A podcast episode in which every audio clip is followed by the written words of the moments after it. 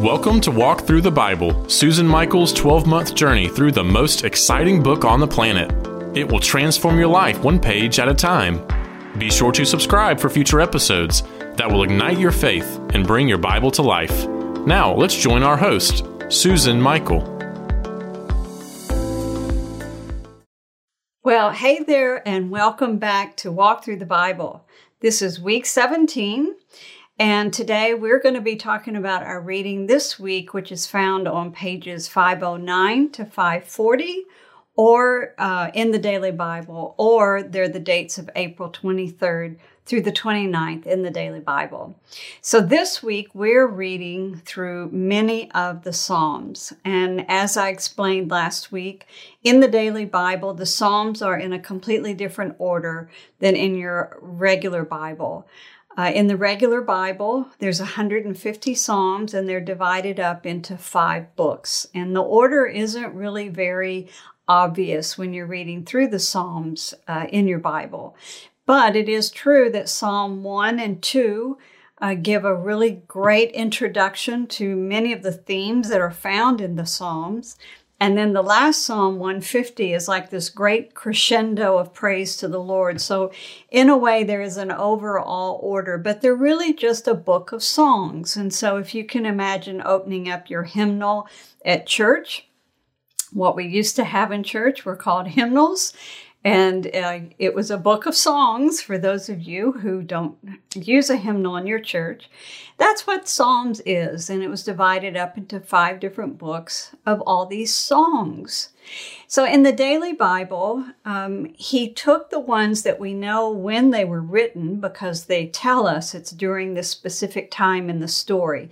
And so we have already read through some of the Psalms and they were a part of our reading and our chronology in the story. And then there are some of the Psalms that are going to appear much later in our reading because we know they were written much later. But the bulk of them, about 112 Psalms, are divided into three major subjects, or, or four, I should say, subjects. And um, so this week, we continued in our reading of the Psalms of a troubled soul. These Psalms are just so comforting and so encouraging, no matter what your trouble may be. Uh, you can read through these Psalms and just find encouragement as you cry out to the Lord along with the psalmist.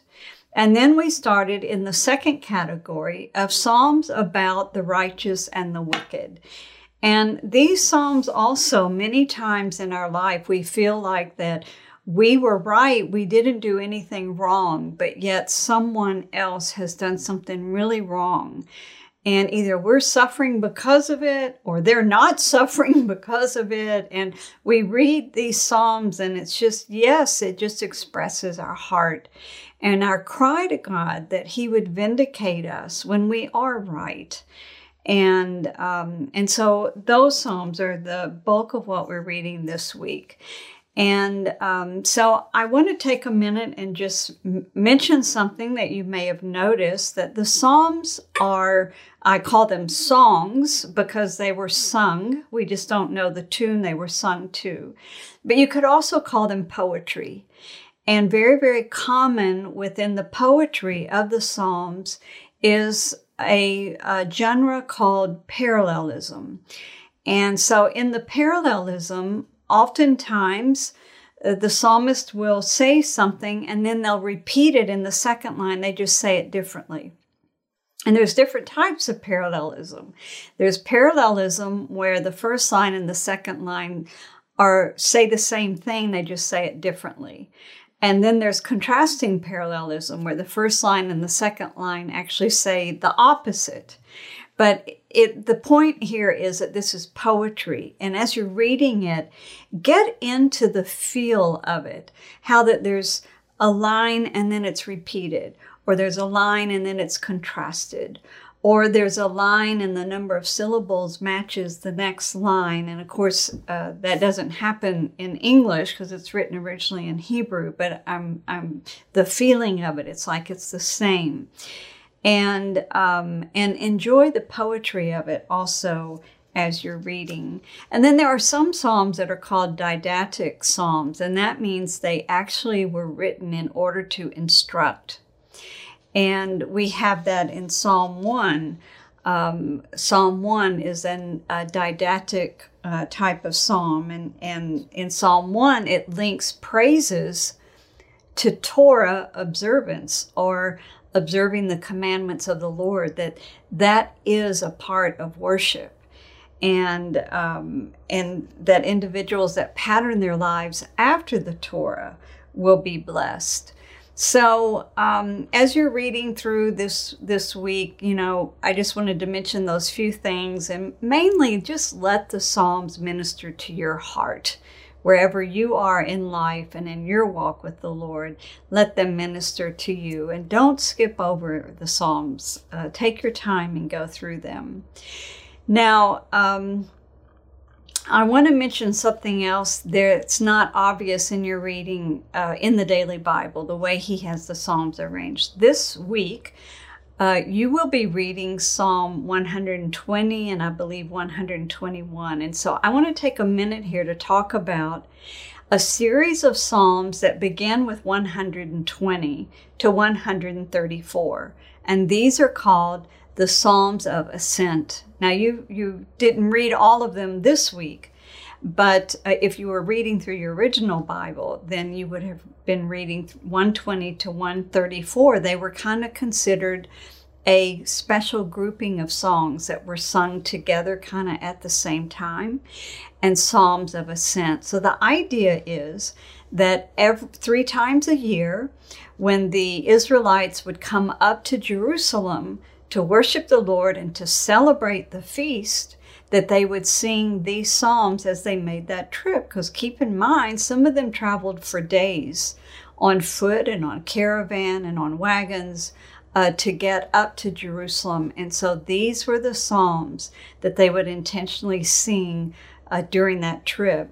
But it's also believed that the priest uh, sang them when they ascended the stairs to the temple and also that the exiles sang them as they returned back to the land from exile.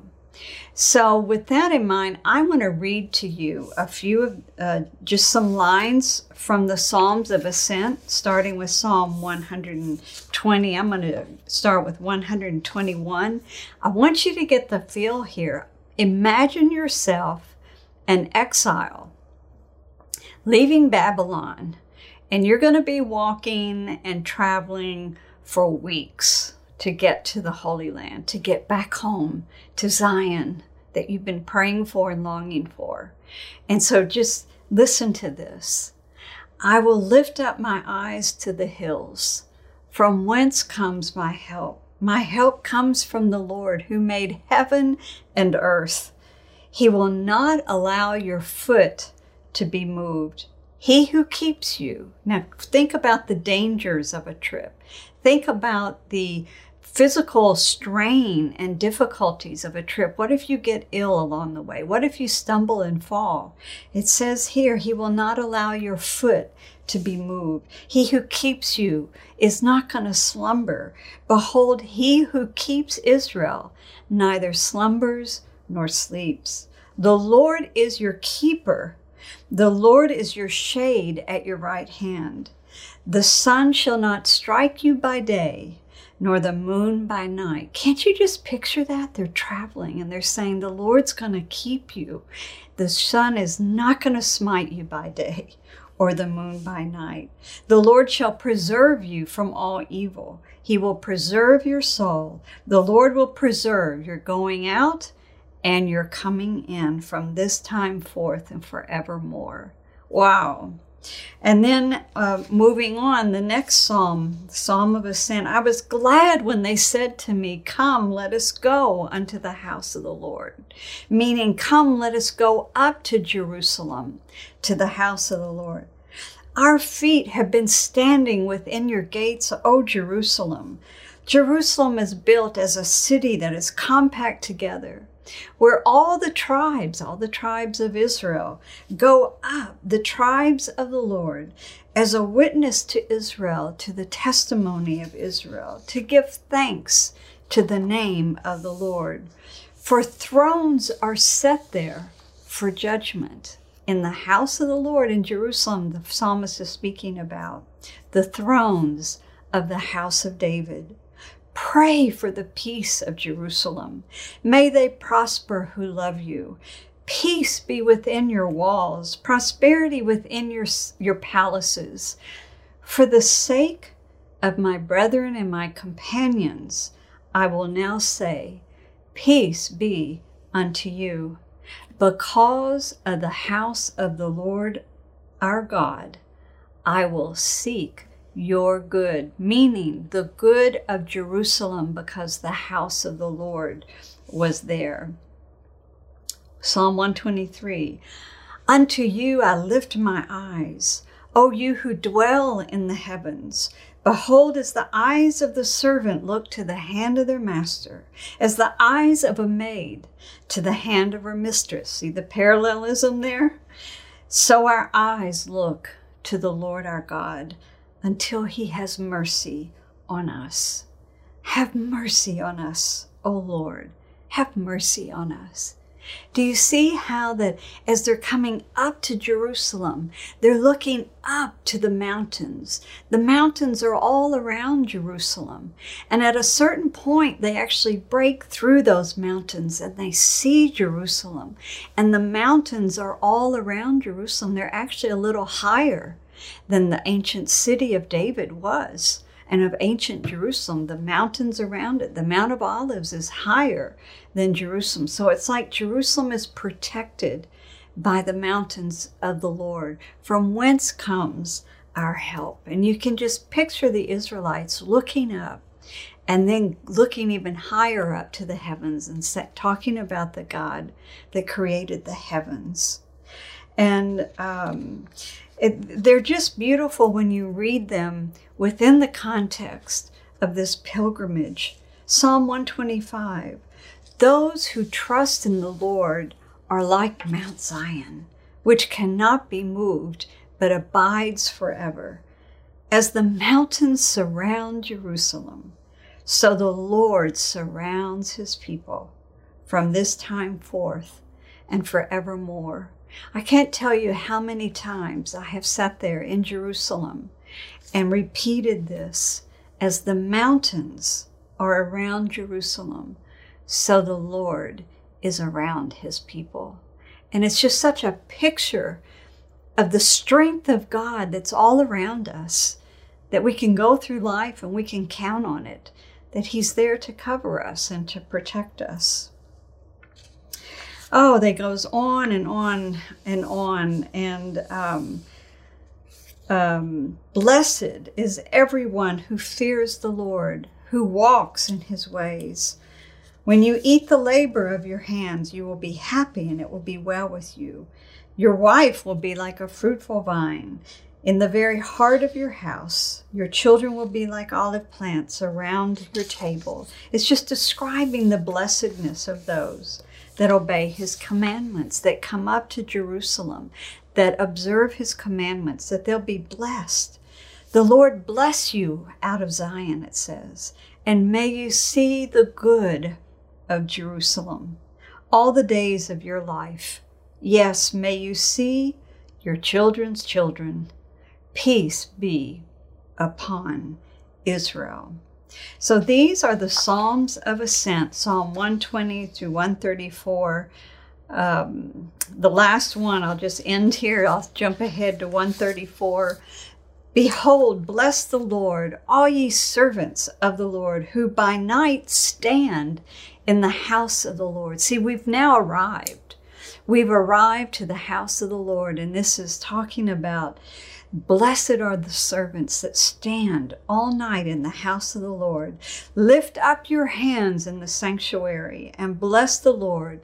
The Lord who made heaven and earth bless you out of Zion. Amen. Um, so that's the Psalms of Ascent. Next week, I'm going to talk about another series of Psalms that are used in Jewish prayer. Um, but for this week, we'll keep going on what we read so far this week. So we also read uh, one of the Psalms written by the priest, and this is Psalm 84. And I told you how that some of the Psalms are written by the sons of Korah, and that those Psalms tend to talk about um, the, the beauty of the house of the Lord. And um, let me just find here. Yes, uh, the longing for the temple here. So I want to read to you parts of this. Rem- remember now, we've arrived in Jerusalem. We're standing there in the temple, the house of the Lord. And um, this is what it's like. How lovely is your tabernacle, O Lord of hosts. My soul longs, yes, even faints for the courts of the Lord. My heart and my flesh cry out for the living God. Even the sparrow is found a home, and the swallow a nest for herself where she may lay her young. Even your altars, O Lord. Can you imagine? The psalmist here has found some birds that have come into the temple. They're saying, even the swallow has found a place for her nest at your altar, O Lord, my King and my God. Blessed are those who dwell in your house. They will still be praising you. Blessed is the man whose strength is in you, whose heart is set on pilgrimage, whose heart is set on making this pilgrimage up to the house of the Lord. As they pass through the valley of Baca, Baca means weeping, and we don't know if there really was a valley named Baca or if this is talking uh, metaphorically, but even though they pass through a valley of weeping, they make it a spring. The rain covers it with pools, and they go from strength to strength. Each one appears before God in Zion. O Lord God of hosts, hear my prayer. Give ear, O God of Jacob. O God, behold our shield and look upon the face of your anointed. For a day in your courts is better than a thousand elsewhere. I know a song where you sing that. Better is a day in your courts, better is a day in your house than a thousand elsewhere.